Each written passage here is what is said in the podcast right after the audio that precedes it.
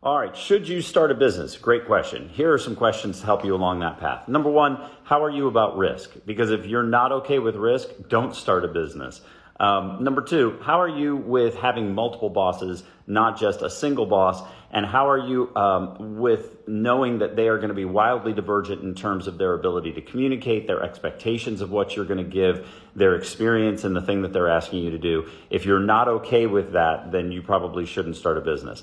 How are you about networking and selling yourself? If you don't like that environment, if you don't like um, having to promote yourself or your brand or your business, then you might struggle in the beginning as you're trying to get off the ground, especially if you're bootstrapped.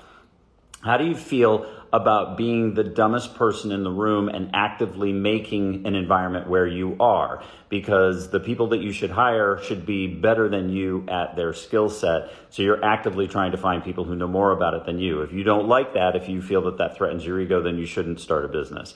Um, do you know your subject up and down and back and forth? Because if you don't, or you just think you do, you really shouldn't start a business.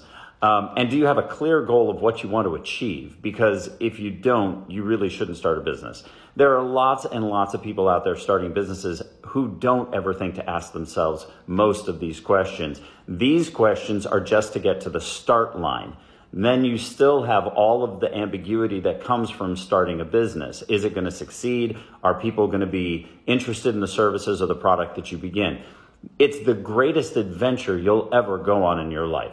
It's phenomenal. Next to kids, it's the greatest thing ever.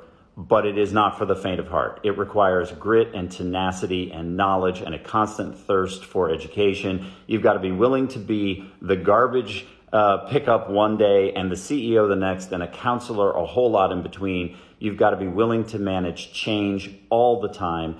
Um, so, just a few questions on the uh, on the road to consideration if you're thinking about starting a business today. Short Cast Club